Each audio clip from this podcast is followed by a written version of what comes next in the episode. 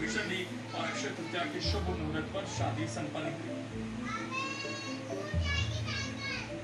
अक्षय तृतीया कल थी वो पर्व जो शादी के लिए सबसे शुभ मुहूर्त माना जाता है, लेकिन लॉकडाउन के चलते कई लोग ऐसे थे जो शादी नहीं कर पाए पहले। हालाँकि कई लोग ऐसे भी थे जिन्होंने मिसाल कायम करते हुए शादी रचाई। हम बात कर रहे हैं रायसर में हुई घरों की शादी की। पुरानिया गाँव में हुई शादी में दुल्हा और दुल्हन ने मास्क लगाकर साथ फेरी ली जहाँ हाथों में मेहंदी लगाई थी वहीं दुल्हे ने सैनिटाइज लगाकर एक दूसरे को वरमाला बनाई। शादी में लॉकडाउन के नियमों का भी पूरी तरह से पालन किया गया। ना तो कोई समारोह हुआ, ना ही बाराती आए।